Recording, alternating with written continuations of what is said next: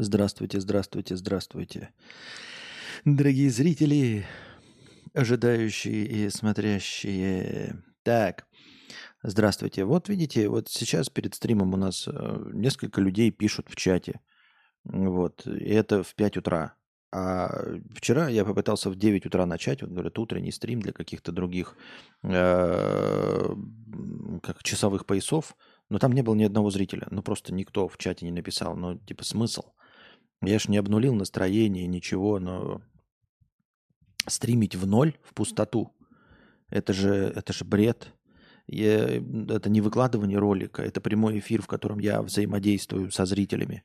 Вот, и мне какие-то, блядь, э, пассажиры пишут, э, что так не надо было делать.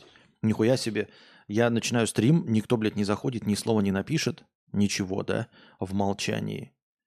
И все. И, а я должен, типа, стримить куда? Ну, типа, для кого стримить-то? В пустоту? Типа, я, не, я просто не понимаю, а для чего вообще разговор-то идет? Чем недовольны-то? Вас не было же, но.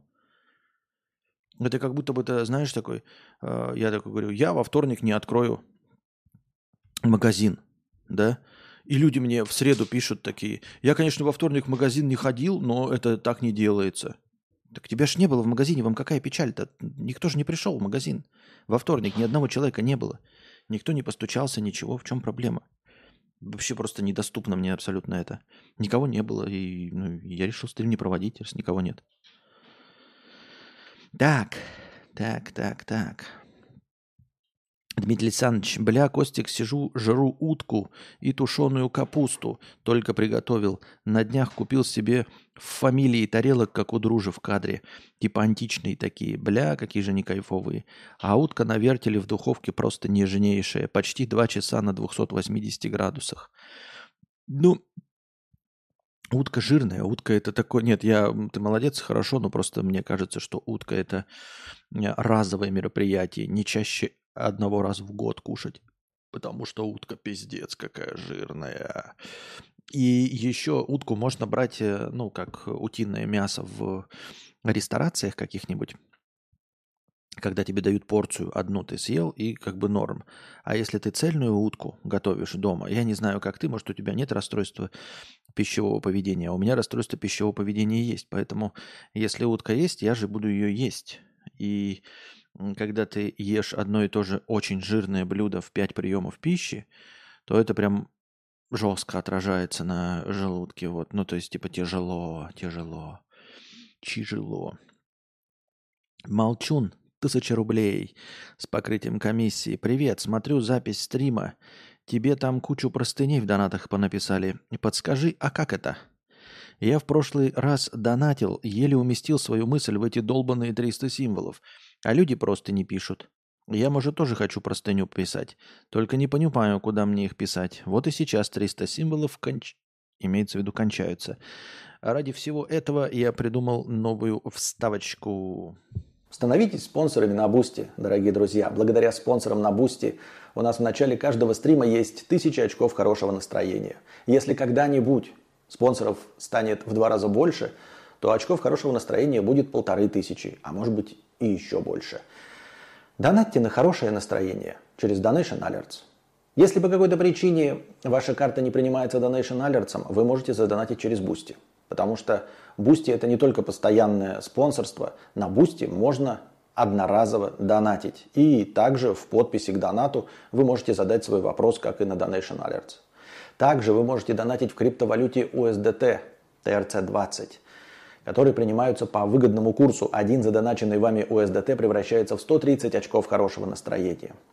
Также по этому же выгодному курсу принимаются евро через Telegram. Один задоначенный вами евро превращается также в 130 очков хорошего настроения. Вы можете донатить напрямую на карту Каспи в тенге.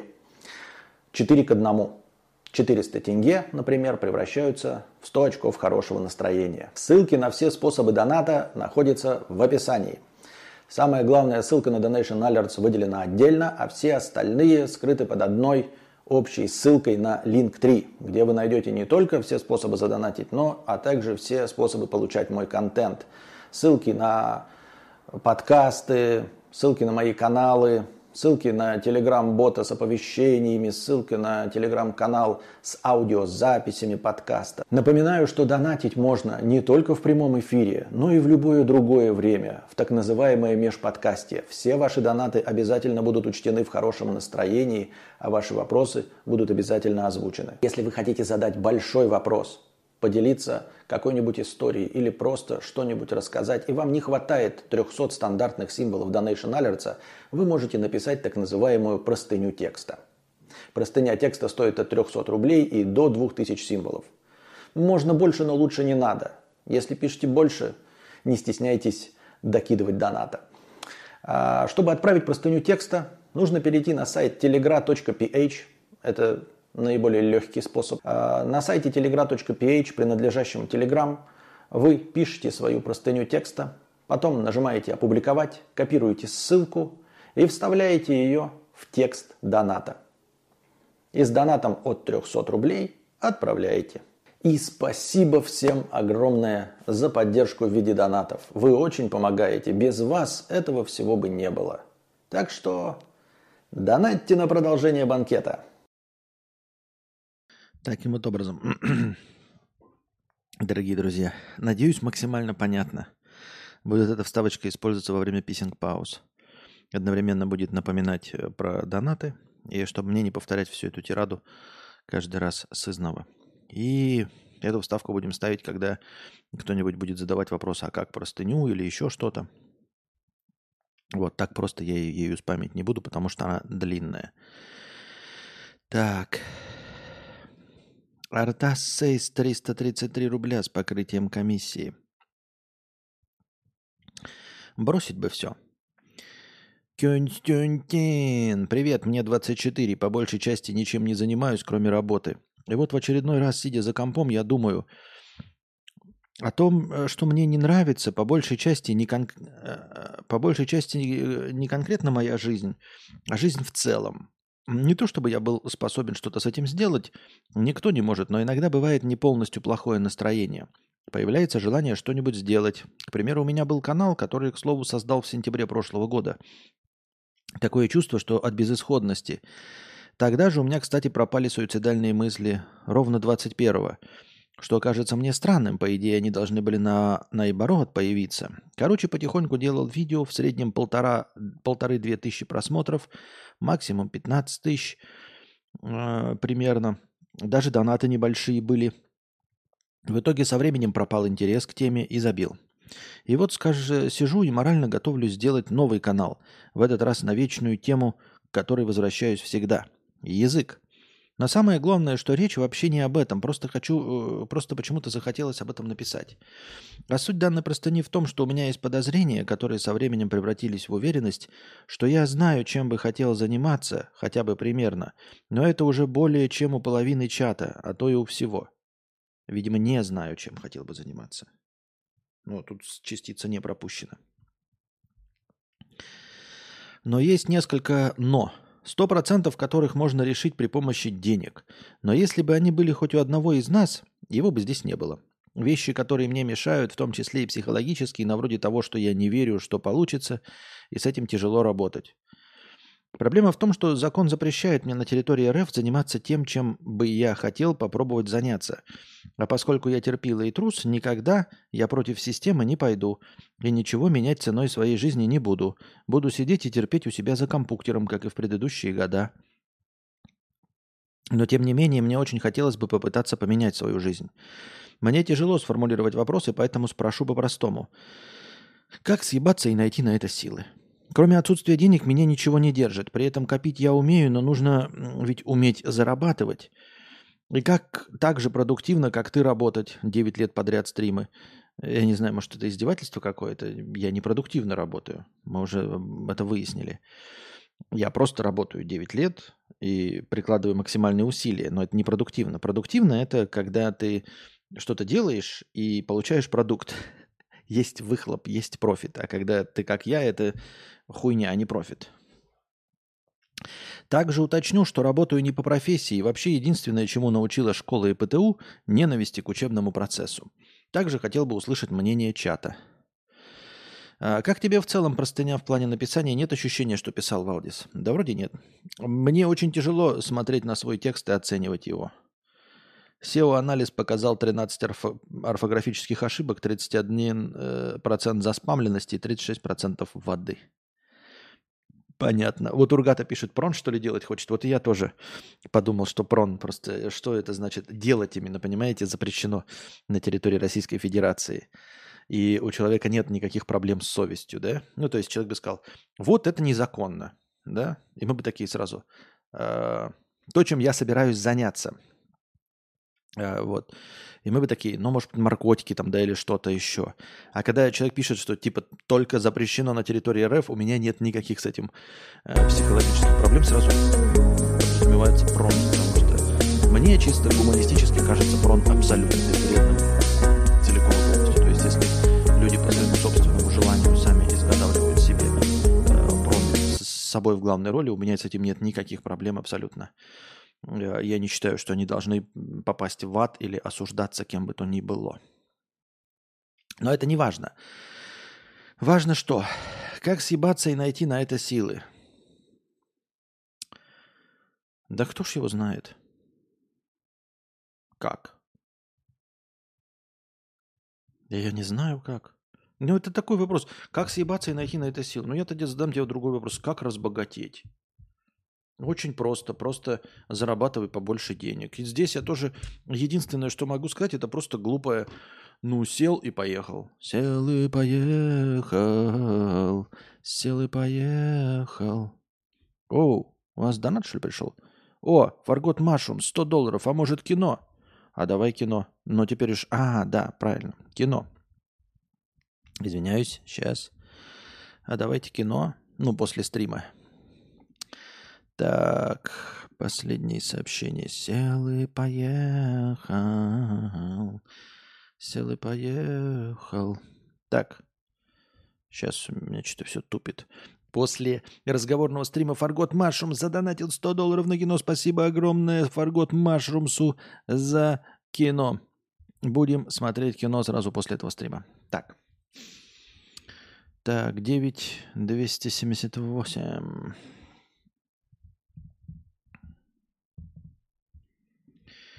Так, продолжаем. Спасибо большое, будет кино после разговорного.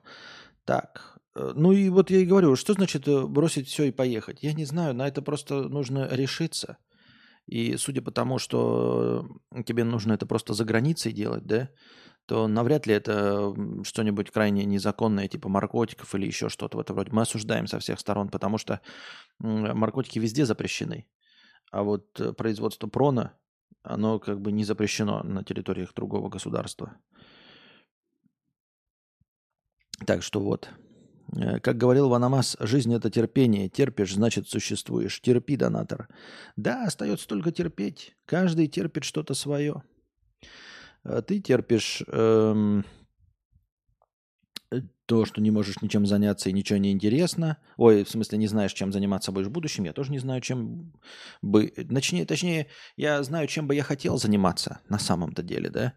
Тут ведь э, проблемы разные, но у каждого свое терпение, ребята, да. Записывайте в аналы э, в книге цитат Константина Кадавров. Э, терпение, терпение, терпение. Каждый терпит что-то свое. У каждого свое терпение.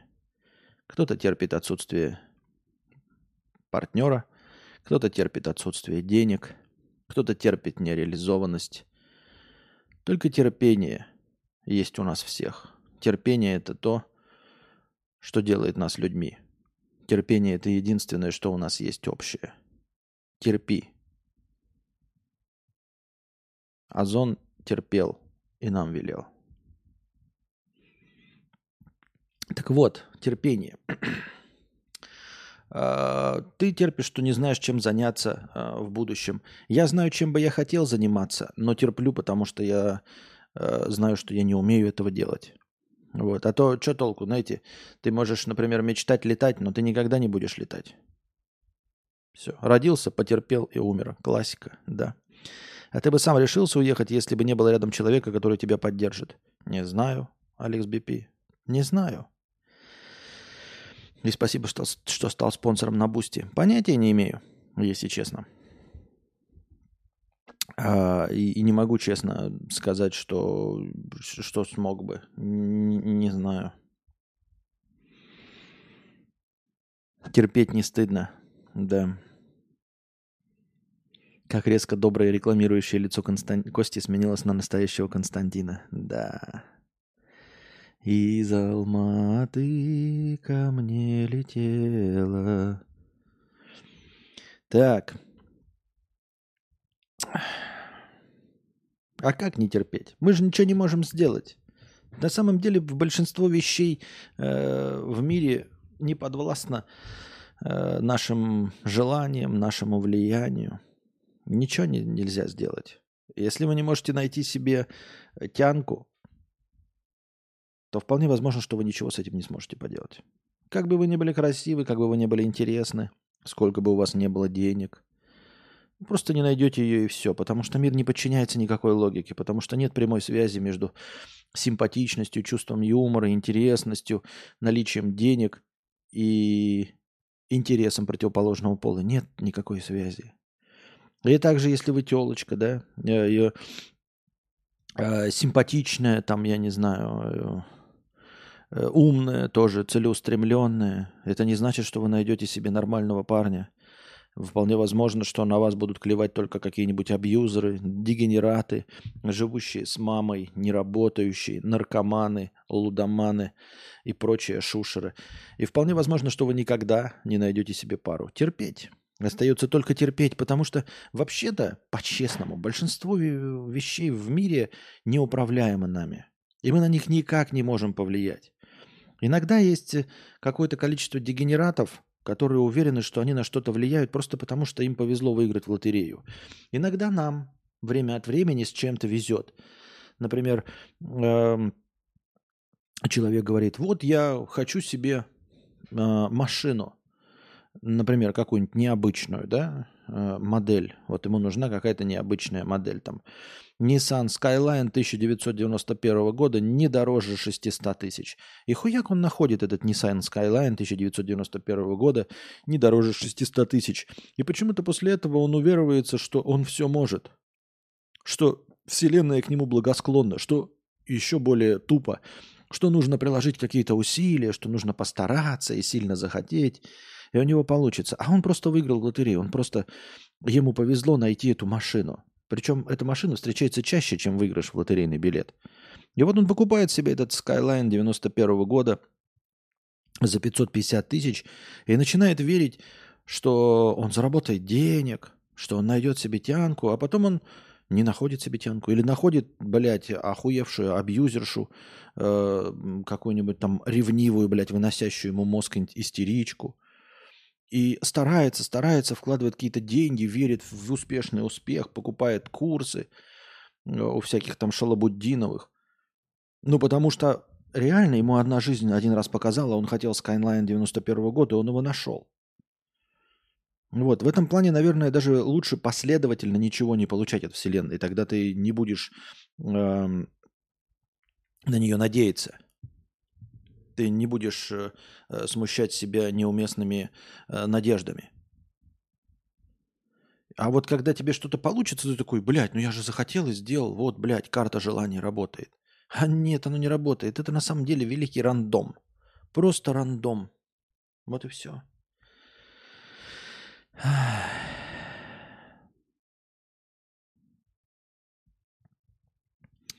Так.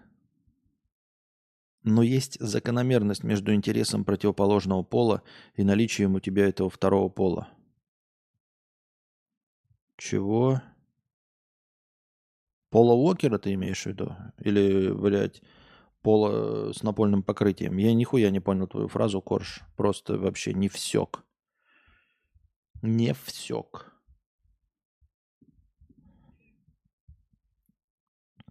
Так, в синем разделе чата вопросов что? Правильно, нет. Накрутчика забанили, что ли, где 200 лайков? А он просто не пришел, и все. Он просто не пришел, и вот вам реальные зрители, 41 человек, а 51 человек и 25. Вот реальное соотношение. Лайков в два раза меньше, чем зрителей. Тоже похоже на правду, да? А то, как мне рассказывают там, ой-ой-ой. Получается, вот сейчас 51 человек сидит, да? Но почему же все 51 не прожмут лайки? А потом мне рассказывают, что какие-то люди заходят, ставят лайки и уходят. То есть заходят, чтобы поставить лайки. Тогда как люди, сидящие здесь, а, а, осознайте, насколько это глупо и нелогично. Люди, сидящие здесь и сейчас, они максимально хотят продолжения банкета. Те, кто в записи слушают, им же все равно. Они потом следующую запись послушают. Им плевать, час был стрим, или полтора, или два. А поэтому они не так замотивированы поставить лайк. Э, точнее, не так замотивированы, как те, кто сидят здесь и сейчас. И здесь и сейчас сидят 51 человек, правильно? А, которые вот прямо сейчас им нечем заняться. Поэтому они хотят, чтобы продолжался стрим гораздо сильнее, потому что они прямо здесь, сейчас. Потому что им сейчас нечем заняться. Если я сейчас закончу, им придется в Ютубе как минимум искать следующий какой-то ролик. Поэтому они заинтересованы. Зрители, которые находятся онлайн, максимально заинтересованы в том, чтобы стрим шел дольше. И вот они-то, казалось бы, должны были прожать все лайки, не прожали. Если у них соотношение прожимаемости лайков всего 50% КПД, то о входящих откуда-то случайно и ставящих лайки вообще говорить не приходится –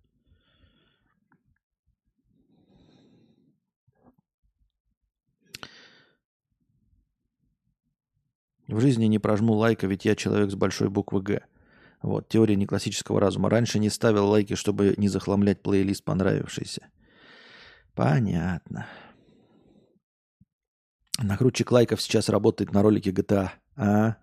Шабашка? Шабашка? Понятно, понятно. На шабашке сидит.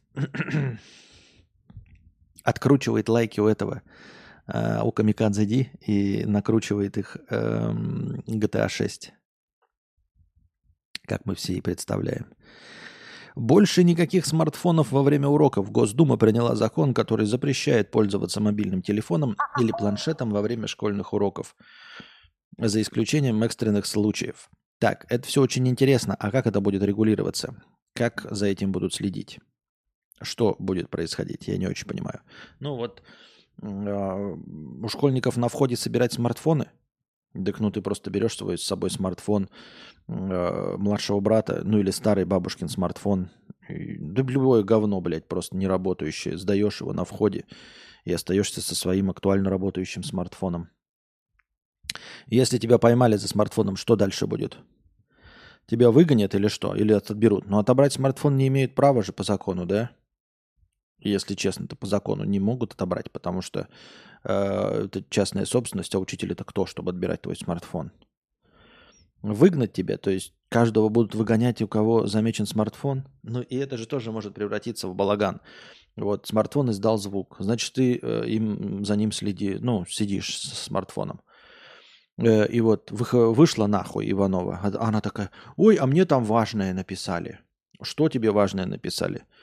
Бабушка умерла. Если бабушка умерла, то важное. А если не бабушка умерла, а сказали продукты купить. А она скажет, «Э, продукты купить. А учительница такая, а это не важно. А Иванова такая, а мне мама считает, что важно. И если я не куплю, мне пиздюлей навалят. И поэтому, да, я должна прочитать список продуктов прямо сейчас. Потому что это, по-моему, важно. А по-вашему, я не знаю, важно или нет. А для меня это очень важно, мне дадут пиздюлей. Если есть выбор получить пиздюлей от мамы за некупленные продукты или сейчас быть выгнанной, ну, я пойду тогда буду выгоняться, потому что мне нужно купить продукты, потому что это не иллюзорные пиздюля. Ну и вот как этот бред будет решаться, я не представляю. Там сваты круглосуточно в онлайне, а поскольку что они, что подкасты мне фоном не особо имеют значение, поэтому хз, но лайк, если надо, сейчас поставлю. Спасибо, спасибо. Спикс Презенс 1488 рублей. Спасибо большое за подгон. Я специально подписался, я не новый, но мы смотрели Сака жены только для тебя. Короче, спасибо, я нажал. Спасибо, спасибо. Нет, ребят, мне лайки не нужны. Я уже понял, они ничего не играют. А, сейчас пока лайки, они нужны только для продолжения стрима. То есть это для последнего рывка. Я напоминаю вам, что последний рывок – это когда настроение достигает красной отметки, нуля. Я смотрю на количество прожатых к этому моменту лайков и, умножив их на 10, добавляю в качестве хорошего настроения, что продлевает наш стрим.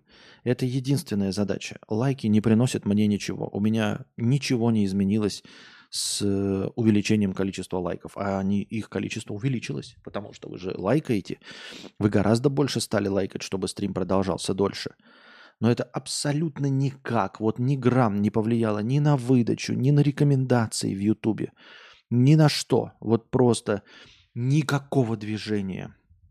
Ни туда, ни сюда. Поэтому мне на лайки, ребята, насрано абсолютно. Вот. И вполне возможно, что мы в, в какой-то момент откажемся. То есть это просто бонус для вас. Сейчас пока бонус для вас, для бесплатного хорошего настроения, больше ни для чего. Все, я понял, я уже, ну, мы этим долго занимались, месяцев пять, э, последним рывком. Он абсолютно ничего не дает. YouTube не смотрит на лайки, на дизлайки, ему насрано. Кто что с этим сомневается, я могу показать любую статистику. На лайки абсолютно насрать. Ну, вы видите сами. Вот посмотрите, сколько зрителей у нас на стриме. Посмотрите, сколько зрителей было месяц назад. Два, три, шесть, десять. И вы увидите, что никакой разницы абсолютно нет. На среднее количество зрителей это никак не повлияло. Поэтому можете харкать в лицо любому ящеру, который говорит, что лайки, активность на ютубе играют какую-то роль. Вы здесь вместе со мной сидите. И это не пример одного ролика, понимаете? Мы здесь сидим годами, ебать, годами. Сидим каждый день и каждый день прощелкиваем лайки. Ну что, увеличилось количество зрителей? Все. Так что, ну, поэтому скоро, возможно, прекратится эта фигня. А, так. Спик, что там Юра досмотрел свое аниме? Он аниме смотрит? Костя, ты отложил все эти огромные бабки на квартиру или сорвался и купил шавуху? Э, нет, отложил эти 23 огромные евро, они лежат, вот, ровненько лежат, 23 евро. Э, я их даже положил в специальный отдельный сейф, купил в банке. Вот.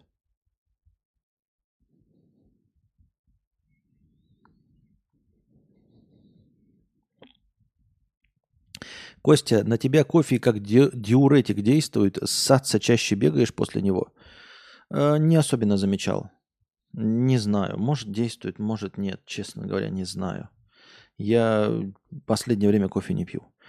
Работаю на радио. Костя, оставайся стримером. У меня зарплата, как у тебя, наверное, доход за неделю, как у тебя, наверное, доход за неделю две. Причем смена 6-7 часов, плюс дорога до работы и с работы 200 рублей в час. Спасибо большое, Житагра, Жидагра, Жидакра.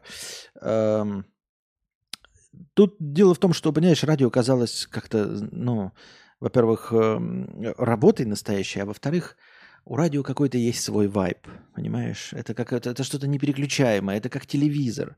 По сути дела, YouTube тот же телевизор, но не тот же телевизор. Технически не тот же телевизор. Э, формально все то же самое, а технически нет. Телевизор это ты включил, и вот, вот он что тебе показывает, то и показывает. Ты, конечно, можешь переключить канал, но по большей части, что он тебе показывает, то и показывает. А, и на радио также ты его включил и слушаешь. Вот если ты его, вклю... во-первых, оно доступно, да, э, на автомобиле. Не надо подключать там Wi-Fi, что-то еще какую-то хуйню, искать мой стрим, не искать стрим, записи. Ты просто включить радио, и радио идет. Я поэтому всегда и реализовывал свое э, радио в интернетах, э, пытался, но никто не проникся этой системой, чтобы мои записи стримов круглосуточно э, крутились. Там набиралось, по-моему, неповторяемых эфиров, эфиров на три месяца. Сейчас, наверное, уже месяцев на пять, если не на полгода наберется. Э, просто круглосуточных эфиров, не повторяющихся. Но что-то как-то слушало какое-то количество людей, но когда я отключил, там надо было регулярно платить, никто ничего не сказал.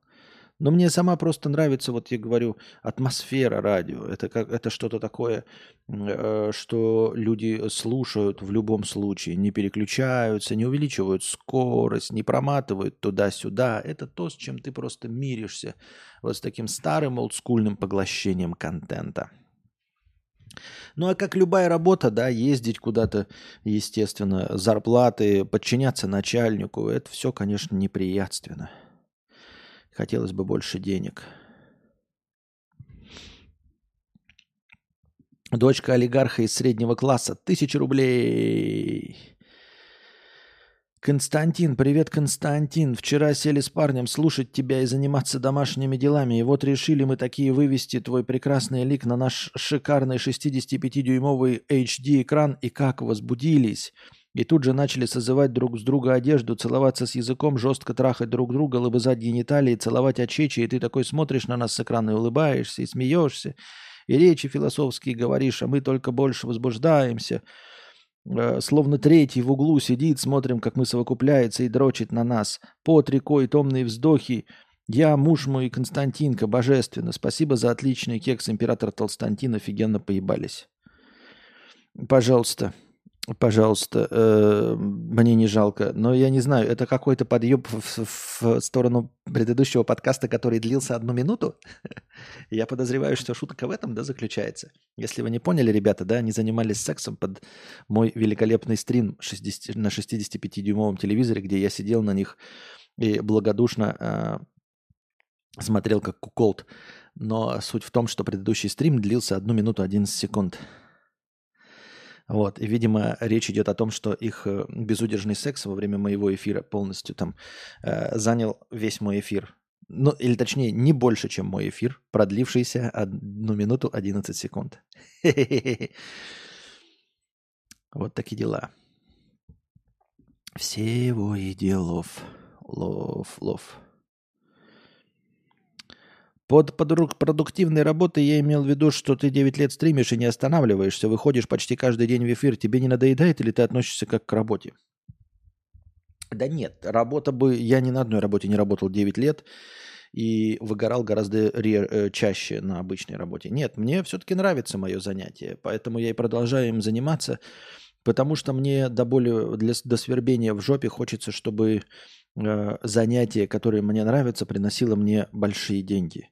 Ведь именно этому нас учат все эти инфо-цыгане, все тренеры личностного роста, все успешные успехи, финансисты, предприниматели. Они же всегда говорят заниматься любимым делом. И если ты будешь заниматься любимым делом, обязательно разбогатеешь. Ну вот нет. Пока нет. Пока эти пиздоболы пиздят. Э, девять лет у нас заканчивается девятый сезон. Э, девять лет я занимаюсь любимым делом, просто пизжу. Сижу каждый день. Неужели вы думаете, что я могу относиться к, к этому как к работе? Кто-нибудь из вас изо дня в день в таком количестве, как я, э, выходя на работу, не заебался бы? Ну, в смысле, если бы это не приносило удовольствия. Вы как себе представляете это? Вы как себе представляете две тысячи подкастов, если это не приносит удовольствия? Естественно, я нарциссического типа личность, которой нравится разговаривать, нравится, чтобы его слушали. И это прекрасный вариант, при котором меня слушают, но при этом никто не может мне возражать. Это не диалог, не дискуссия, не выборы, где я должен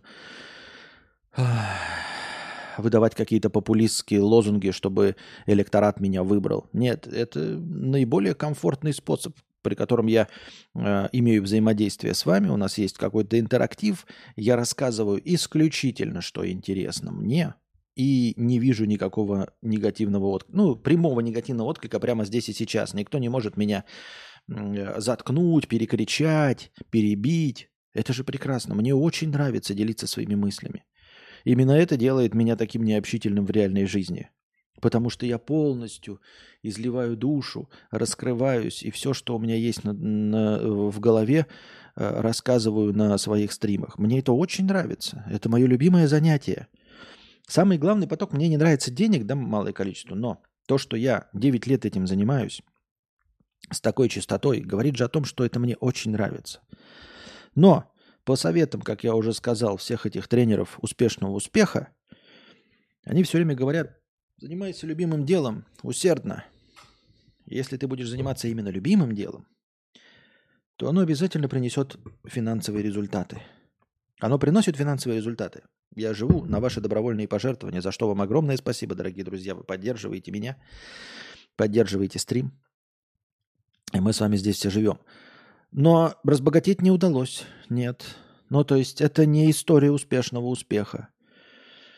Э, и главное, что, ну, если в их формулировке, то получается, э, усердно занимаясь чем-то, ты просто не сгоришь. Ну, не, возможно, сгоришь, но не рано. Да? То есть просто подольше продержишься. Но заниматься любимым делом, само по себе, заниматься любимым делом, это не успех. Вот что вы должны прежде всего понять. Вы никогда не придете к успеху, к известности или к богатству, просто занимаясь любимым делом. Нет.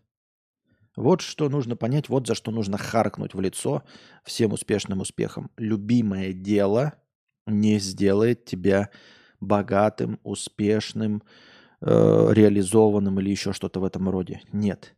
Единственное, что дает тебе любимое дело, это не мгновенное выгорание.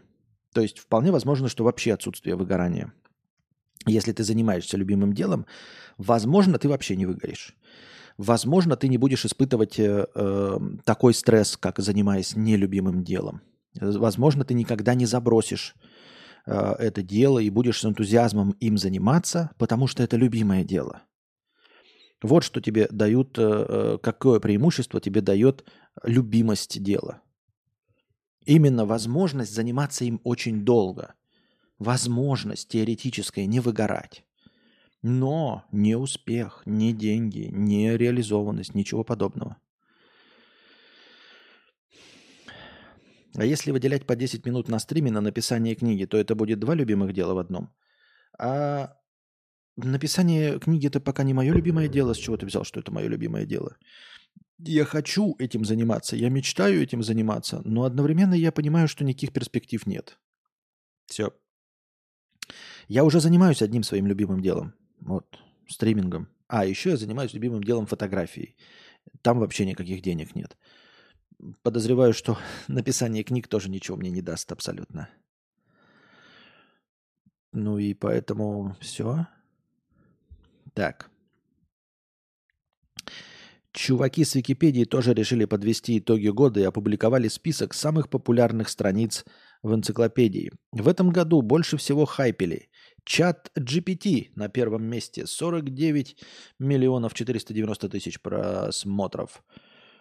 Смерти в 2023. Это, видимо, статья об умерших известных личностях в 2023. На третьем месте. Ну, это понятно, что на английском языке, да? А, мировой кубок по крикету в 2023 году. Очень удивительно. За весь год, обратите внимание, на третьем месте – Кубок по крикету 2023 не э, многомячик да, как вы любите смотреть на мужчинок в шортиках, э, все э, скрытые гомоэротичные педрилы, э, не бейсбол, которого, казалось бы, больше всего англоязычных людей где? Находится в Пиндостане. А они больше всего любят свой, там, я не знаю, американский футбол или бейсбол. Нет, на третьем месте стоит крикет, блядь. Вы спросите, почему? Я думаю, потому что крикет – это а, один из любимых видов спорта в бывших колониях Великобритании, англоязычных. А самая большая англоязычная бывшая колония Великобритании – это Индия. И там, очевидно, очень много людей любят крикет. Вот. Именно они и сделали э, запрос на чемпионат мира по крикету 2023 одним из самых популярных в течение года.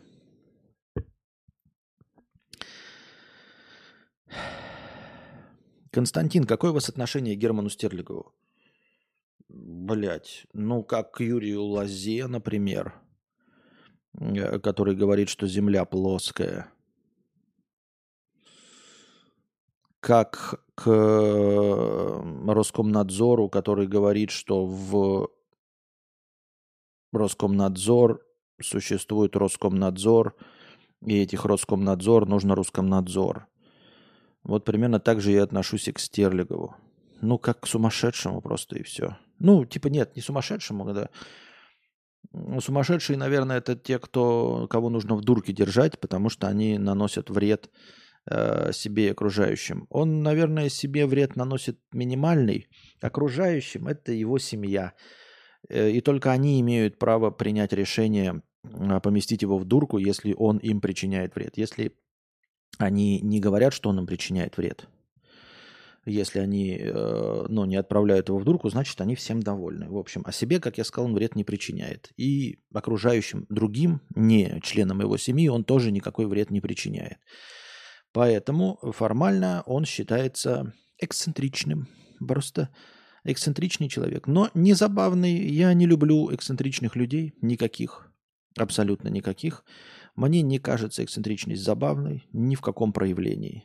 Мне не кажется забавным там ни Киркоров, ни Стерлигов, там, ну, еще какие-то там разные товарищи. Они мне просто не кажутся забавными и все.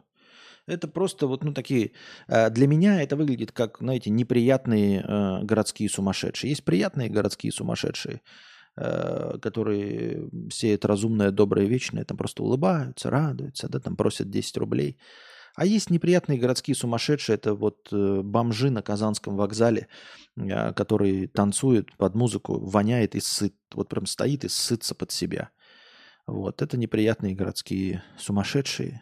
Все, я э, стараюсь их обходить стороной.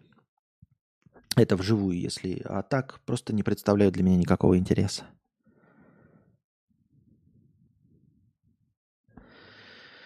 Так, ну, как я уже сказал, это мое личное мнение, но может никем не разделяться. Я ни в коем случае не хотел никого оскорбить. Я чисто имею в виду, что это эксцентричные люди, которые не представляют для меня интереса. Так. Константинка, что находится за забором в Австралии? А, ну, земной рай, естественно. В мире больше нет настоящего леса, Костя. Понятно. Константин ловит инопланетянин во Вьетконге. Понятно. Я тебя начал смотреть с видео, что настоящего леса нет, и подумал, что ты больной. Но ты мне доказал. Ты создал шоу. Я сто раз был в Белгороде и о Европе и не мечтал. Был во Вьетнаме и в Дананге, теперь ты в Европе. И ты, кажется, не ценишь. Мне тоже грустно, что в мире такой э, ждец происходит.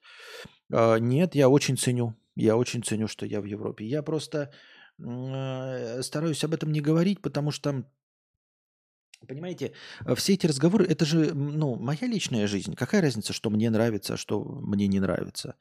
А, мой опыт, он не проецируем на вас. Как я уже говорил, мне нравится, например, в частных домах жить. Мне очень понравилось.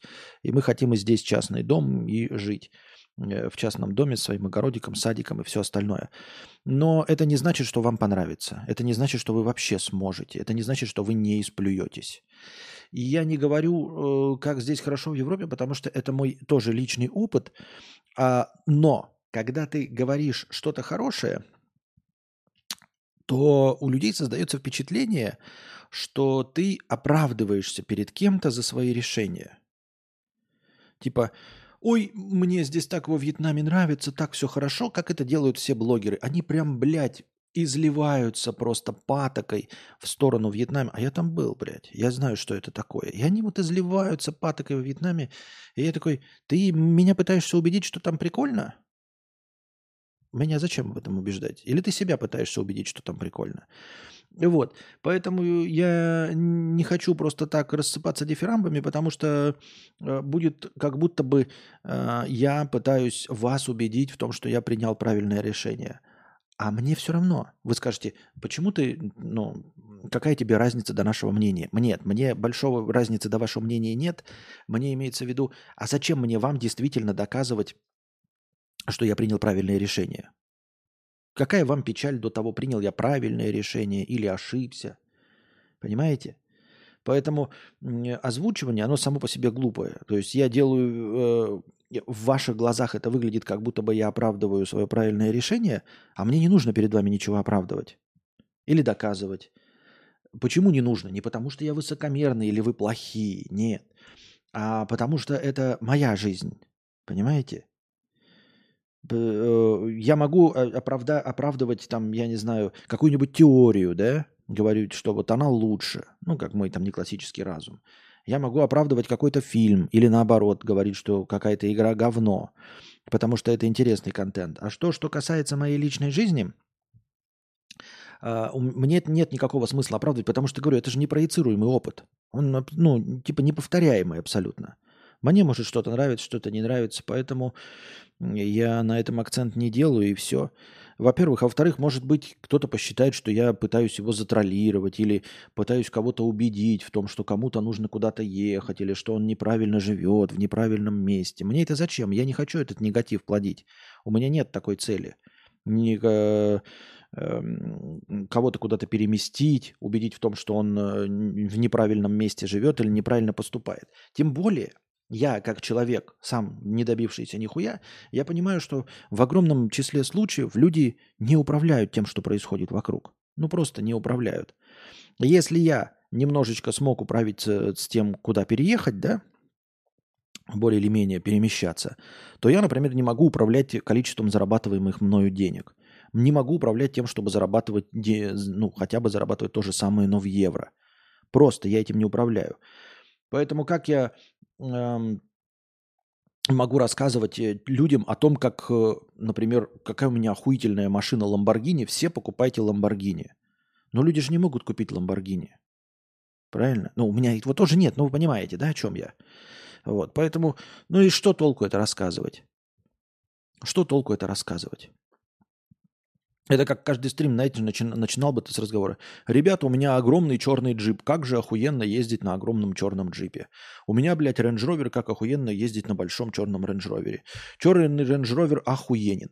И тут, возможно, ты вообще не пытаешься никому доказать, что, ты, что у тебя охуенный черный джип. Никому не пытаешься на самом деле. Он действительно, объективно охуенный. И ты чистой радостью человеческой э, делишься, что ты принял правильное решение, не оправдываешься, а он действительно охуенен и полностью тебе подходит. Но люди слушают такие, нахуя ты нам это рассказываешь, как будто ты рекламируешь, мы все равно не можем купить этот черный джип. Нахуя нам эта информация, дурачок?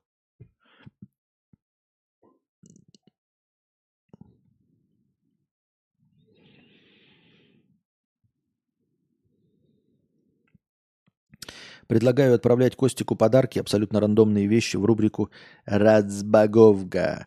А зачем? Разве это интересно? Типа, распаковка это интересно, когда у тебя есть доступ к Алиэкспрессу. И ты э, с Алиэкспресса можешь э, покупать дешевые какие-то вещи, ну, которые ты бы вот никогда сам не... Вот как Зубарев сидит, у него там дохуя просто всякой мелочи, и оно все стоит очень дешево. А, здесь не дешево, здесь э, нельзя с Алиэкспресса купить что-то дешево. То есть тут, э, как вот это, которую все грозятся в России ввести, э, минимальный беспошлиный ввоз очень маленький. Очень маленький беспошлиный ввоз. То есть ты будешь платить дохуя денег сборов за покупки с Алиэкспресса. И, понимаете, там купить светильник в виде головы Дарта Вейдера, который у вас стоит 200 рублей, ради этого действительно можно его купить и вскрыть. Здесь будет стоить, блядь, 2000. Ну и какой в этом прикол, блядь? В чем прикол?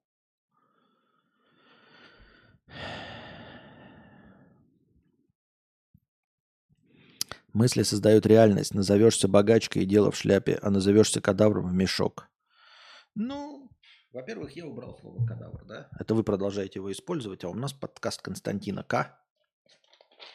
А К это красивый. Вот. И я Константин К. И подкаст Константина К. Пройдут годы, ты приживешься, улучшишься и заработаешь, а мы поддержим. Ты останешься в Европе европейцем и будешь вспоминать эти тяжелые дни с улыбкой. Да они не особенно тяжелые, ребят.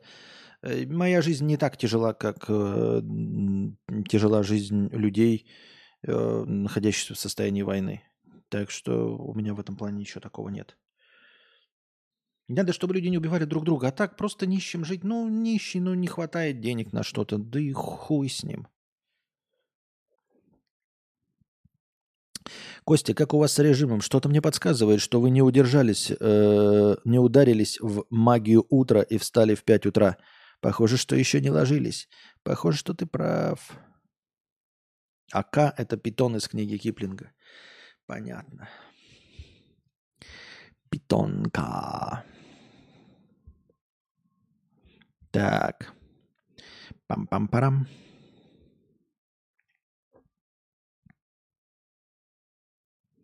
Константин Кардашьян. Ах, Кардашьян. Так, на четвертом месте у нас индийск, индийская премьер-лига. Ну вот, как я и сказал, на третье место все-таки индийцы вывалили э, крикет. И на пятом месте фильм «Опенгеймер». Понятно.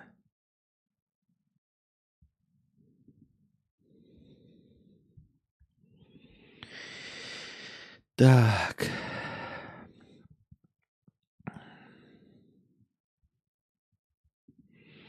Чернуха, да еще и политотная. Человеком года по версии Time стала певица Тейлор Свифт. Она обошла Путина, Си Цзиньпиня и Барби. Ну и правильно, и правильно. Потому что на Тейлор Свифт, она поет песни, она радует людей. А нахуй вот нужны все остальные, извините меня. Ну вот политики, ну это же дерьмо. Понимаете? Политики это же дерьмо человеческое. Почему, ну какого Си Цзиньпиня, да? Я ни в коем случае никого прямым текстом не называю ничем подобным. Но политики, как это может быть вообще, я даже не понимал раньше, как может быть вообще человеком года политик? Ну это же бред. Просто бред.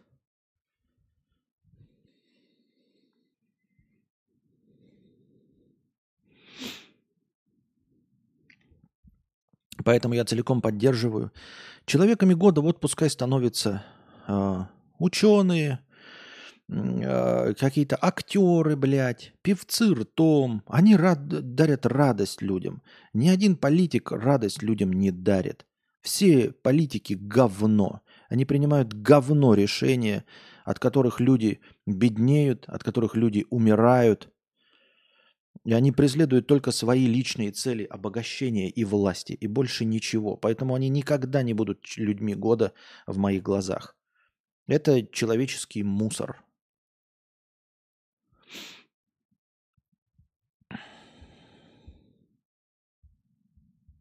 Но, к сожалению, журнал Time со мной не согласен. Вот, э, и все. Ну, типа, они, они называли э, политиков людьми года – Поэтому тут, нет, тут просто порадоваться только стоит за последний, ну, только за этот номер и все. И больше ни за что. Нельзя сказать, что они стали адекватными, нет.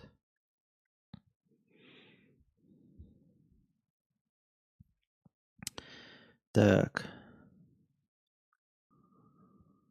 Не знаю, новость звучит как фейк. Про комнаты зачатия.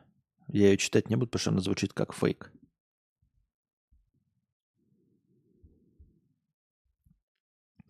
Идет мужик по улице с обезьяной. Вдруг он видит объявление «Куплю обезьяну за тысячу долларов».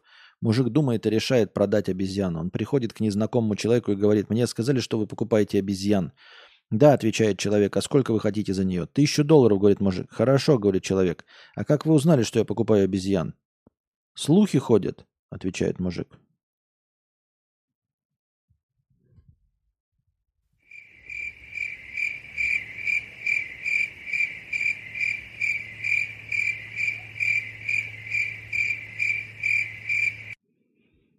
Кто-нибудь понял, что я только что прочитал? Это какой-то анекдот? Я его не понял. А вы поняли? Это анекдот выше моих сил. Так.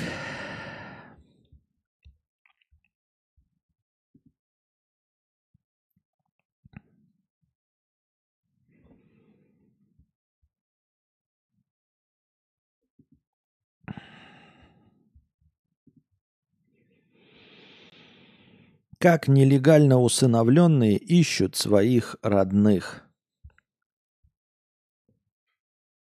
Меня продали как кусок мяса. В мире сотни людей, которые в детстве были усыновлены нелегально. Они с ранних лет видят, что не похожи ни на кого в семье. Мысль, а может я приемный, впервые закрадывается у них еще в школе. Став взрослыми, они наконец узнают, что их просто купили или отдали людям, которых они считали родителями. Тебе говорили, что ты родился в один день с бабушкой, словно в подарок ей, но оказалось, что это просто выдумка. На стене висит фотография умершего отца, однако теперь выяснилось, что это совсем чужой человек. Далее следует пустота, горечь и попытки найти своих настоящих родителей. Вот я, честно говоря, вообще никак не улавливаю это. Я понимаю, что будучи э, там выращенным в полной семье, мне этого не понять, но прям не понять совсем. Следует пустота, горечь, попытки найти настоящих родителей. Почему? Почему? Я, я не представляю. Почему я считаю, что мое мнение честное? Вот потому что вот мне сейчас мама с, с папой скажут, что типа я приемный, и что на самом деле у меня есть какие-то другие мои генетические родители. Я скажу ок, понятно, и ничего не сделаю. Просто ничего не сделаю. Мне не изменится ни отношение ни к отцу, ни к матери, и я не сделаю ни одной попытки найти – Э, каких-то своих э, вот этих так называемых родственников. Мне абсолютно насрано. А вы как считаете? Я уже говорю, э, я говорю, когда мне, что мне все равно, звучит неправдеподобно, потому что я не в этой ситуации. Но я проецирую. Я говорю, вот сейчас мне мама с папой скажут, ты не наш на самом деле. Да вообще похуй. Наш, не наш. Ну, вообще плевать абсолютно. Прожил с вами, вырастили меня вы. Задним числом уже ничего не поменять. Нельзя рассказать в прошлое, ничего. То время уже никто не отнимет, с ним не исправить. Я в то время э, был э, вашим сыном, и все. Воспоминания никто не отнимет. Ничего перечеркнуть нельзя, переписать нельзя. Какая мне печаль, кто там был настоящим э, человеком, из которого я родился. Вообще не понимаю, какая пустота возникнет? Какая пустота? Я не понимаю. Сабина родилась в 97 году в Баку. Или не в Баку.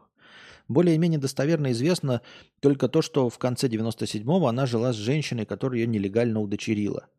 О своем появлении в семье Сабина знает только со слов приемной матери. Валентина, ее приемная мать, родилась э, и жила в, Укра... в Украине, пока не вышла замуж за Вагифа и не уехала вместе с ним в Азербайджан. Валентина всегда хотела иметь детей, она пережила два выкидыша, долго лечилась, но забеременеть так и не смогла. Задумалась об усыновлении ребенка, но Вагиф сказал, дети будут либо наши, либо никакие. Через 13 лет брака, когда Валентине было 35, он умер от опухоли головного мозга – Э, которую поздно заметили. Женщина осталась одна в пустой четырехкомнатной квартире в чужой стране. После смерти мужа она попыталась усыновить ребенка, но оказалось, что ей, вдове без постоянной работы, э, была швеей и брала заказы на дом, это сделать не так-то просто. Выручил сосед Рафик. Они с женой всегда сочувствовали Э, а к первым знали, что они хотят иметь детей, но ничего не выходит. У самого Рафика было две дочки. На работе коллега рассказал Рафику, что они с женой собираются купить младенца, но нашли только девочек, а им бы хотелось мальчика. Валентину э, вполне устраивала девочка, и Рафик решил помочь соседке. Поздно вечером на своей машине он отвез ее в какую-то грязную старую квартиру посмотреть на Сабину. Тогда у девочки еще не было имени. Э, э, его тоже придумает сама Валентина. С двумя женщинами, которые были с ребенком в квартире, Валентина не знает, жили они там или это было разовое место встречи, они договорились о цене, и через несколько дней вернулась уже с деньгами. До места ее снова довез сосед Рафик. За 13 лет жизни в Баку Валентина так толком не узнала город, так что даже не может сказать, где именно купила Сабину. Помнит только, что задрипанный райончик, помойка какая-то. Валентина не помнит не только район, но и время, то ли ноябрь, то ли декабрь. Ну, понятно, очень удобненько, не помнит э, ни, ни район, ничего, да, 13 лет прожила в городе. Даже примерно не помню. И ноябрь-декабрь тоже не помню, чтобы нельзя было идентифицировать. Очень удобно.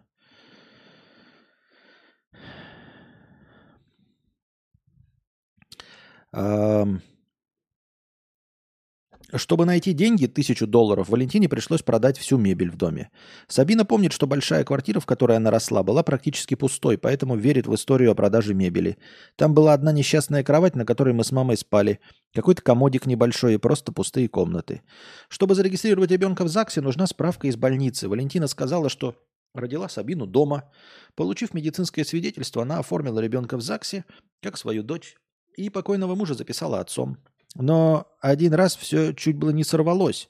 Родная сестра покойного маминого мужа прекрасно знала, что мама бесплодна. Она единственный человек, который что-то заподозрил и предпринял попытку выяснить правду.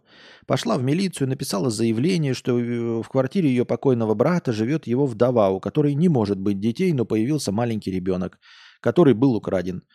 Милиция пришла домой, мама понимала, что деваться некуда, прижали к стенке, она просто предложила взятку в 100 долларов. Они ее спокойно взяли и ушли. На этом все закончилось. Вот так у них в Азербайджане все происходит. Ребенок непонятно откуда, пофиг. Так, со слов матери, описывает свое появление Сабина. Так, девушка говорит, что торговля детьми в Азербайджане в те годы была очень распространена. Это, в это, это сложно проверить. О том, сколько детей могло быть незаконно усыновлено, ничего нельзя сказать точно. Статистика по торговле людьми здесь нерелевантна. Большинство жертв торговали людьми во всем мире женщины, а не дети. Но в азербайджанском издании «Минвал» в 2016 году вышел рассказ медсестры, Женщина говорила, что с 98 по 2016 год только один ребенок, от которого отказалась мать, попал в детский дом. Остальные нелегально были переданы в семьи. Она не привела точные цифры, только сказала о бесчисленном множестве младенцев. Дату рождения Сабины назвали женщины, которые продали ребенка. Девушка думает, что это были ее биологические бабушка и мама. Валентина рассказала Сабине, что она внешне похожа на более молодую женщину. Мое внутреннее понимание этой ситуации 90%, что меня продали биологические родители. 10% что меня украли. Как ищут биологических родителей? В случае, если усыновление было легальным, найти биологических родителей можно, обратившись в ЗАГС. У легально усыновленных есть два свидетельства о рождении. Первое, куда вписаны биологические родители, второе, где указаны уже усыновители. Оно выдается на руки приемной семье вместе со свидетельством об усыновлении. Согласие усыновителя или после их смерти ЗАГС может выдать первое свидетель... э, свидетельство, по которому можно найти родственников. Впрочем, нередки случаи, когда ЗАГС отказывается предоставлять информацию. Так, в 2018 году э, Ольге из Челябинской области пришлось обратиться в Верховный суд, чтобы получить в ЗАГСе свое первое свидетельство о рождении – в котором указано имя ее биологической матери. Ранее ЗАГС отказался выдать свидетельство, ссылаясь на тайное усыновление, несмотря на то, что приемные родители Ольги письменно подтвердили свое согласие на раскрытие тайны. В случае же нелегального усыновления существует только одно свидетельство о рождении. Данные о биологических родителях нигде не зафиксированы. Если приемная семья не сохранила никаких данных о кровных родителях, единственный вариант поиска – ДНК-тест – Ряд компаний предоставляет возможность составить генеалогическое дерево благодаря генетическому тесту, но чаще всего так удается найти только дальних родственников. Так. Какая интересная история. Сабина рассказывает о своем детстве без сентиментальности, вспоминает частые скандалы и претензии матери – Сейчас, когда она знает о своем статусе, это вызывает у нее злость и недоумение. Зачем брать ребенка, если у тебя нет ресурса? Валентина все так же занималась шитьем, брала заказы на дом, но этого не хватало на жизнь. А маме сначала ее родители забот... а маме сначала ее родители заботились, потом под крылышком мужа жила. Она по жизни никого не на... никогда не напрягалась, и вдруг ребенок, в которого нужно вкладывать много ресурсов. У нее такой характер, что она плохо справляется с трудностями, начинаются нервные срывы. Скажем, как есть, просто слабый человек. Все детство я наблюдала, как она страдает из-за того, что надо работать, обеспечивать ребенка. Но извините меня, зачем ты этого ребенка покупала, как игрушку в магазине, если для тебя это так тяжело, не домывает Сабина. Ну, во-первых, э, понятное дело, почему у тебя есть какие-то триггеры почему ты ищешь своих так называемых родных родителей, которые тебя продали. И им было плевать, сделают ли из тебя секс-рабыню, убьют ли тебя, задушат, съедят, э, будешь ли ты жить в семье нищий, богатый, будут ли тебя бить или еще что-то. И ты при этом все равно их ищешь, эту маму и бабушку, да? Которые продали тебя, не спросив, есть ли у этой женщины деньги, есть ли у нее желание, не собирается ли она э, продать тебя на органы или еще что-то в этом роде, да? Но, конечно, мамочка плохая, ведь она срывалась на тебе. Э, надо этой Сабинке э, рассказать, что вообще-то все на всех срываются. Рано или поздно это происходит. Когда вы долгие годы, 18 лет живете вместе, будь вы богатые или бедные, вы не обязательно будете ссориться. Э, родители э, с детьми, вы обязательно будете друг на друге срываться. В конце концов, никто не отменял э, конфликт поколений. Он обязательно даст о себе знать, особенно в пубертатный период. Всегда и везде. И этого никак не избежать. Но тебе, конечно, Сабинка, кажется, что это потому, что мама а, какая-то там а, очень плохо справляется с жизнью, да, и поэтому у тебя есть какие-то претензии, и ты ищешь Э, своих реальных родителей. Ну, понятное дело все. Это раз. Во-вторых, это не отменяет того, что она действительно, мамаша это ошиблась, да? Почему? Вот типа она взяла ребенка, думала, что как куколку будет дешево, а оказывается нужно 18 лет вкалывать и э, уплачивать деньги, потому что нужно содержать ребенка.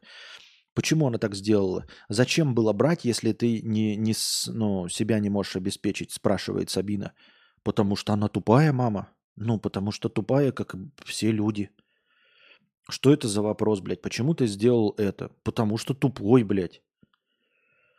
Я уже такими вопросами не задаюсь, почему люди сделали это. Потому что люди, если бы это было, э, понимаете, львица, она бы и не взяла никогда никакого. А если бы взяла, то она точно знает, что она может его прокормить. Да, если это будет какой-нибудь котенок другого вида или какая-нибудь собачка, как бывает с животными. Когда они берут, они прокармливают. Никакие собачки эти не голодают или обезьянки, э, прикормленные львицей, никогда не голодают. Потому что это животные, потому что у них есть ум. А вы задаете вопросом про людей. Почему же мама взяла меня э, как куклу из магазина, заплатила, если не была уверена в том, что хочет меня ростить? Ну, потому что она тупой человек. То есть, извините, потому что она человек. Не была бы человек, не взяла бы.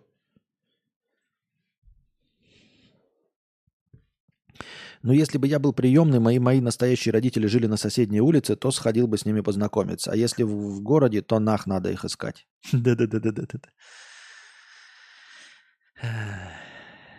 Она вспоминает, как Валентина плакала, кричала, срывалась из-за мелочей. Как и любой родитель.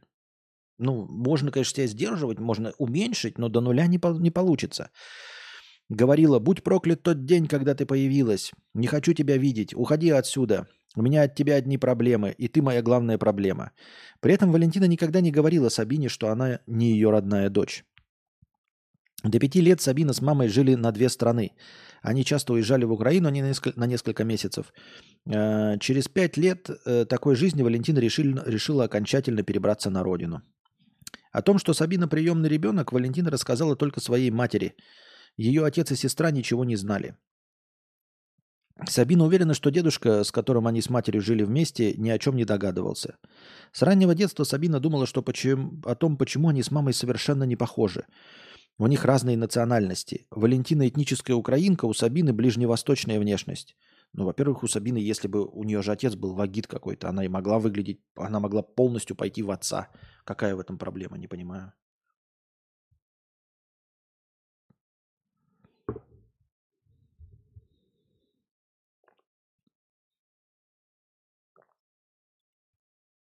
Валентина объясняла эту разницу тем, что Сабина просто похожа на своего покойного отца-азербайджанца. Но я смотрела на фотографии, и там 0% сходства в лице. Только один цвет волос. У него голубые глаза, у мамы тоже, у меня карие. Но элементарно я вижу, что я просто не похожа на него, и все. Я спрашиваю, почему? Мама просто не находит, что сказать. Видно, что что-то скрывает. Я, конечно, хотела ей верить, думала, что это мой умерший папа. Это было скорее, скорее самовнушение.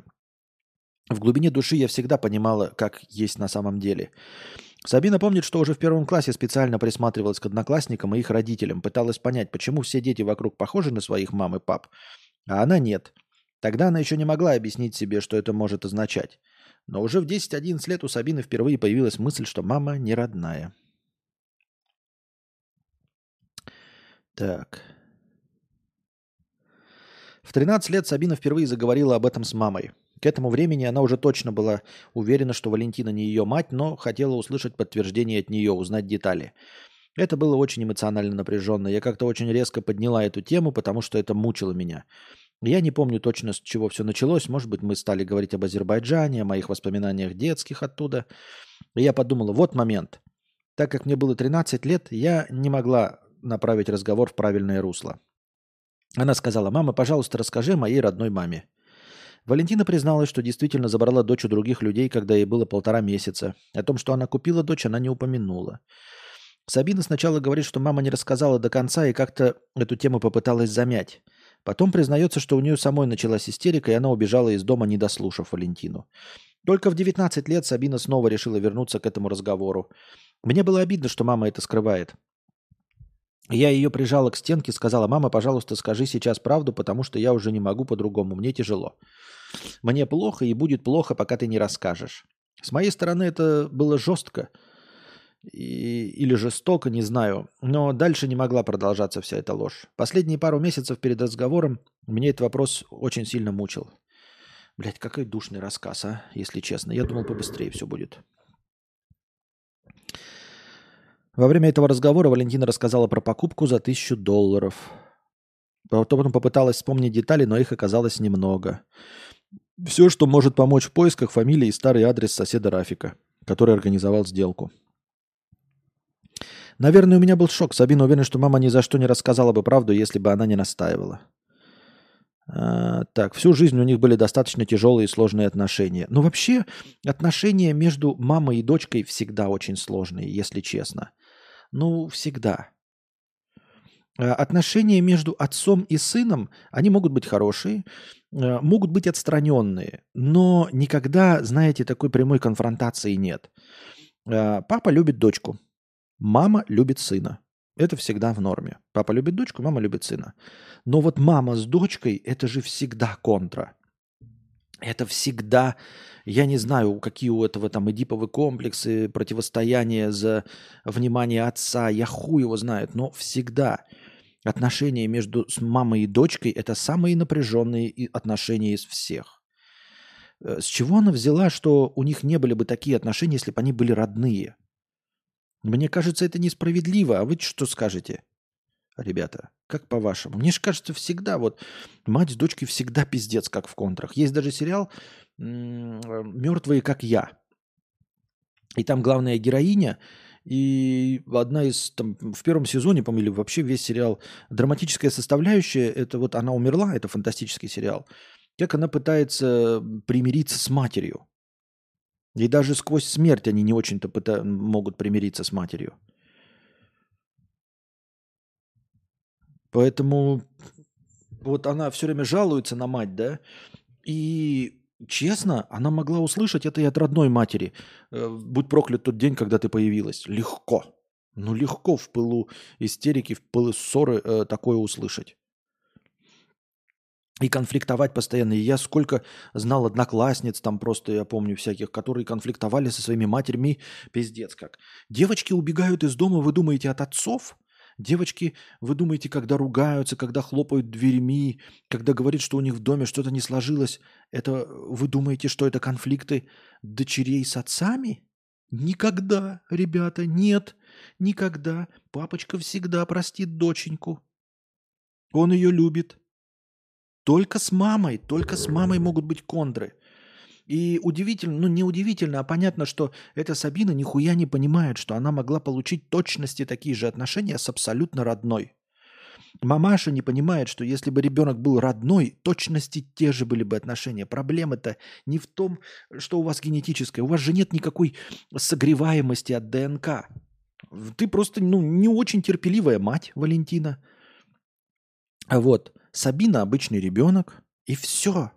Ваши проблемы, они абсолютно никакая из них не являются результатом э, того, что вы не мать и дочь кровные.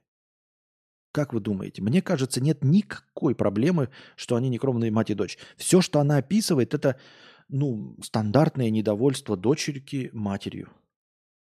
У меня с мамой всю жизнь были идеальные отношения. Моя лучшая подружка. Ни с кем сейчас особо не общаюсь из подруг, только с мамой могу часами по телефону болтать. Нет, я, это правильно, это норма, это хорошо. Я говорю, что норма такая, ну не норма, а обычное явление, когда матери э, конфликтуют с дочками. Вот ты расскажи про своих подружек. Вот подружки у тебя как? У тебя все подружки э, мирно с, мам- с мамами сосуществуют? Плюсую, у моей жены с мамой просто лютый ждец. У моей сестры две дочки, с одной контры пипец, другая очень любит мать. Вот. Так что, да. Тем не менее, Сабина никогда не переставала общаться с Валентиной и по-прежнему считает ее мамой.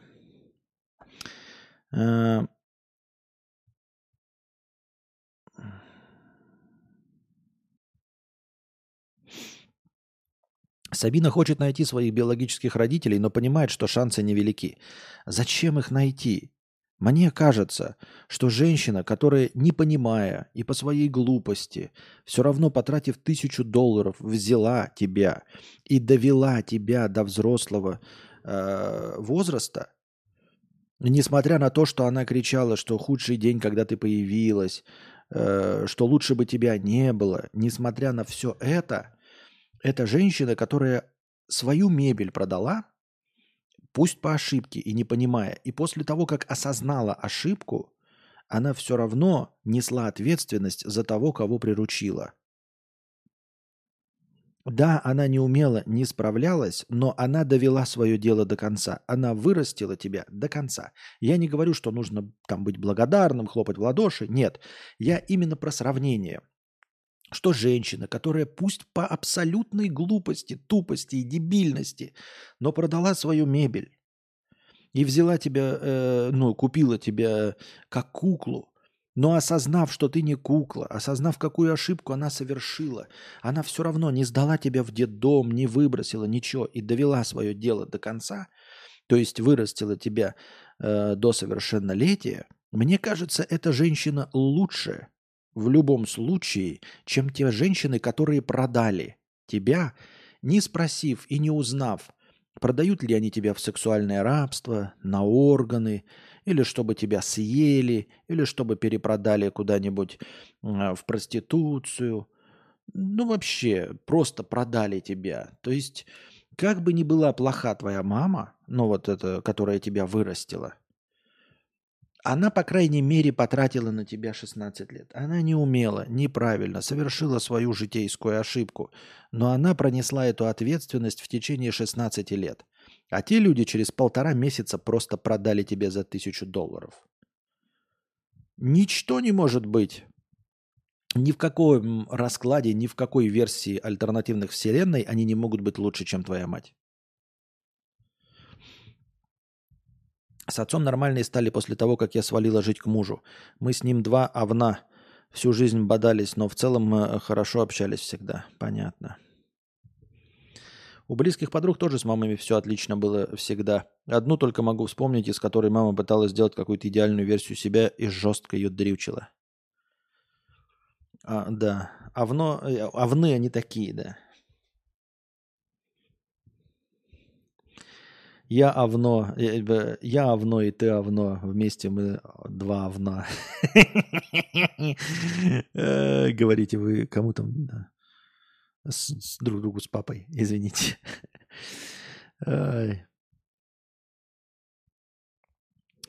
Она уверена, что биологические родители маргинальные люди, потому что нормальные своих детей не продают. Да. Вот нормальные покупают? Да. Я верю в то, что Э, люди, которые от чистого сердца хотят вырастить ребенка, но э, не могут э, каким-то законным способом его получить, но иногда бывает, да? Иногда бывает, что все эти препоны вот эти сложные бюрократические схемы, они как раз-таки не позволяют всяким отбитым личностям. Но в целом, как бы вот в больших числах статистически, мне кажется, что среди покупающих люди, э, детей гораздо больше адекватных, чем среди продающих.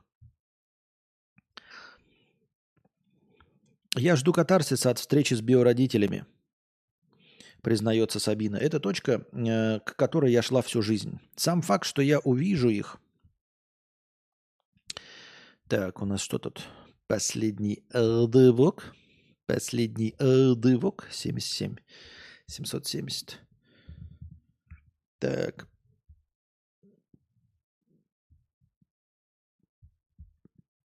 Где это мне? Блять. Сам факт, что я увижу их, что-то узнаю, будет освобождением для меня. Потому что у меня внутри есть вопрос, почему? Почему так? Я обдумывала все уже миллион раз. Ну вот опять, Сабиночка, тебе нужно вырасти, ебаный ты насрал. Сколько тебе лет? Сколько можно задаваться вопросом? Ну почему так? Ну почему так? Ну почему моя мама взяла меня, хотя э, не могла вырастить, ей было сложно? Ну почему так, блядь? А почему меня продали? Ну почему так? Блядь, ты долго будешь страдать, Сабина. Пиздец, как долго будешь ты страдать с этим тупорылым вопросом. Ну почему так, блядь? Ну ты ты кто, ебать? Ты обезьяна? Если бы ты была обезьяна, тогда бы ты спрашивал этот вопрос. Тогда это было бы справедливо, потому что обезьяны не тупые. Если бы ты была львица, если бы ты была, блядь, бурундук нахуй, если бы ты была луговая собачка, ты бы такая спрашивала, почему так? И это был бы справедливый вопрос. А ты, блядь, отродье тупорылых людей. Я не в оскорблении имею в виду, что ты тупорылый, ну, в смысле, человек. Как можно задавать вопросом, почему что-то делает человек? Ну как? Я обдумывала уже миллион раз, но хотела бы узнать достоверно, почему они приняли такое решение. Хочется посмотреть в глаза этим людям, узнать, на кого я похожа, кто я по национальности. Все люди знают, на кого они похожи, знают, когда они родились. А я день рождения не отмечаю, даже не, не говорю о нем никому. Я понимаю, что стал на год старше только 31 декабря, потому что точная дата моего рождения неизвестна. Сабина говорит, что травма отверженности до сих пор определяет ее жизнь и отношения с окружающими. Тебя отвергли родители, и это как бы задало сценарий, что тебя отвергли все люди. Не, ну ты молодец, конечно, что сама себе при, придумывала э, травмы. А вот у меня травма травма, что никто не понимает мою э, красоту. Вот, я очень красивый, я просто безумно красивый, самый красивый в этом мире мужчина, но у меня очень глубокая психологическая травма, что этот поганый мир, эта ебучая цивилизация и это тупорылое общество никак не могут понять, что я самый красивый в мире мужчина. Они этого не видят. У меня вот эта вот травма отверженности – вот это, вот это э, внутреннее противоречие. Вот я это вижу, но я же самый красивый. А как же это тупое общество этого не видит? Пиздец, блядь. Ну выдумал себе хуйню какую-то, блядь. В 19 лет она съехала от мамы, перебралась к молодому человеку, бонусом ушла от мамы. Через 4 года они расстались. Он периодами не работал. Ну как периодами? Месяц поработал, полгода дома. Работала я так, чтобы нас обеспечить. Было время, что я спала сутки через сутки, даже до того доходило. На 4 года меня хватило, потом ушла от него, вернулась к маме. Потом встретил другого мужчину, азербайджанца, который 15 лет жил в Николаеве. Вместе с ним и мамой они выехали из страны в Польшу в марте 22-го. В Варшаве они поссорились. Мужчина наставил, чтобы Сабина вместе с ним поехала в Азербайджан. Сабина отказалась. Для нее Украина единственная родина. Я выехала в Польшу от страха за свою жизнь. Тогда говорили, что взорвут Запорожскую АЭС. Полтора месяца проживала в Варшаве. У меня не было цели засесть в Европе. Сейчас Сабина снова в Николаеве. Временно живет с мамой, но хочет переехать жить в Киев. Как только э, освоится, поехать в Баку на поиски своих родителей. 2015... Так, все? Все? И это, блядь, была еще половина. Там еще какая-то другая история. Но мы ее, конечно, читать не будем. Тарантал я это все. Тарантал я все это, Таранталович. Хуйня. Чинима хуйня. Ну и что я могу сказать про эту историю? Я все уже сказал про эту историю. Костя, думаю, брать ли полоседан 15-17 года. Живу в Беларуси, около 12 тысяч долларов должно выйти. Что думаешь об этом? Какие у тебя были с ним проблемы? Никаких проблем с ним не было. Никаких проблем с ним не было. Прекрасный автомобиль. Рекомендую. Ну, то есть проблемы были, это стандартный износ. Стандартный износ. М-м. Ничего, эм, никакой капиталки, ни автомата, ни движка, не было. Только все сказалось стандартного износа. Так, зайдите поставить лайк. Как пришел к стримерской деятельности и определился с основным для себя форматом? Ну вот 9 лет назад я начал вести сначала стримы как э, э, стандартный человек на Твиче, то есть э, игровые. Тогда было запрещено вести разговорный формат. А играю я тогда не очень, да и сейчас не очень, но я не, не особенно многозадачная система. А говорить мне нравилось. И я играл в вялотекущую игру Talos Principle. Одна из первых, да, была Talos Principle и Dirt Rally первая. А, смысл был какой? Было мало зрителей, э, маленькая активность в чате. А, и я ехал трассу в Dirt Rally – и в это время люди, которых небольшое количество было, они задавали свои вопросы в чате. То есть пока я надрачивал одну трассу в тишине, в молчании, они успевали накидать какое-то количество вопросов. Я проезжал трассу и потом усиленно отвечал на их вопросы подробнейшим образом, так же, как я это делаю сейчас. Э, в какой-то момент понятно было, что нужно отказываться от игрового контента. В Talos Principle я ходил, тоже постоянно разговаривал. Там в любой момент можно было остановиться, э, разговаривать о чем угодно. Там просто загадулечки вялотекущие такие, просто, просто загадки и все. Потом в какой-то момент понятно стало, что игровой контент, в общем-то, лишний, то есть набралось какое-то количество зрителей, которые постоянно генерировали вопросы. А, грубо говоря, я проезжал трассу, и у меня накапливалось вопросов очень много. И я отвечал на какое-то количество из них полчаса, потом продолжал следующую трассу есть, а вопросы накапливались, и я до конца чата по вопросам не доходил. Решено было отказаться от игрового контента вообще и просто вести беседы. И я разговаривал, но в один прекрасный момент меня забанили на Твиче, потому что на Твиче нельзя вести разговорный контент. Да, в те времена на Твиче нельзя было вести разговорный контент. Меня забанили и ровно через две недели ввели э, раздел Just Chatting, в котором можно вести разговорный контент. То есть меня забанили за две недели. Это вот как, э, знаете, в 98 в 1988 году получить срок за валютные спекуляции. Вот, и еще получить какой-нибудь большой срок лет 15, а через два года выйти и осознать, что ты два года просидел абсолютно зря. Целиком и полностью зря, потому что страна перестроилась, и теперь валютой можно кому угодно заниматься, а ты как дурак просидел два года. И вот так же за две недели до официального разрешения э, раздела Just Chatting меня забанили за разговорный контент. Я перешел на YouTube и начал транслировать здесь, целиком и полностью посвятив себя ответам на вопросы и общению с аудиторией. Как-то так.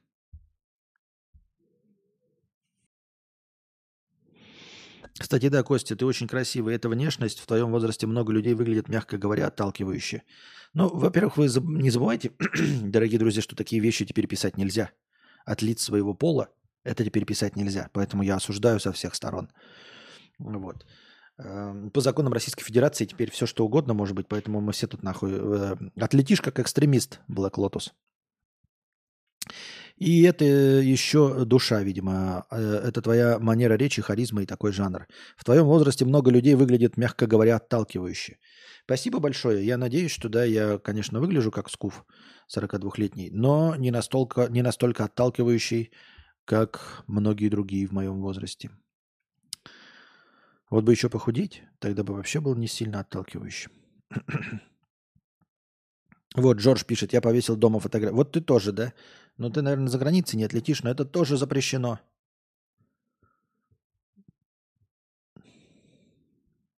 Так. Ну что, дорогие друзья, на этом мы заканчиваем наш сегодняшний подкаст. Надеюсь, вам понравилось. А, в ближайшее время мы перейдем куда? Правильно, на Кикком Э, смотреть синематограф.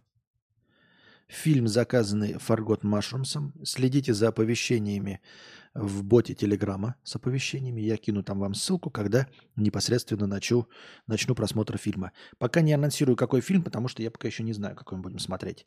Ну, давайте будем смотреть кино. По заказу Фаргот Машрумса, за что ему огромное спасибо. А пока держитесь там, приходите на вечерний стрим, приносите добровольные пожертвования, все остальное, все вы это уже знаете, и вставочку я вам уже сегодня ставил. А пока-пока.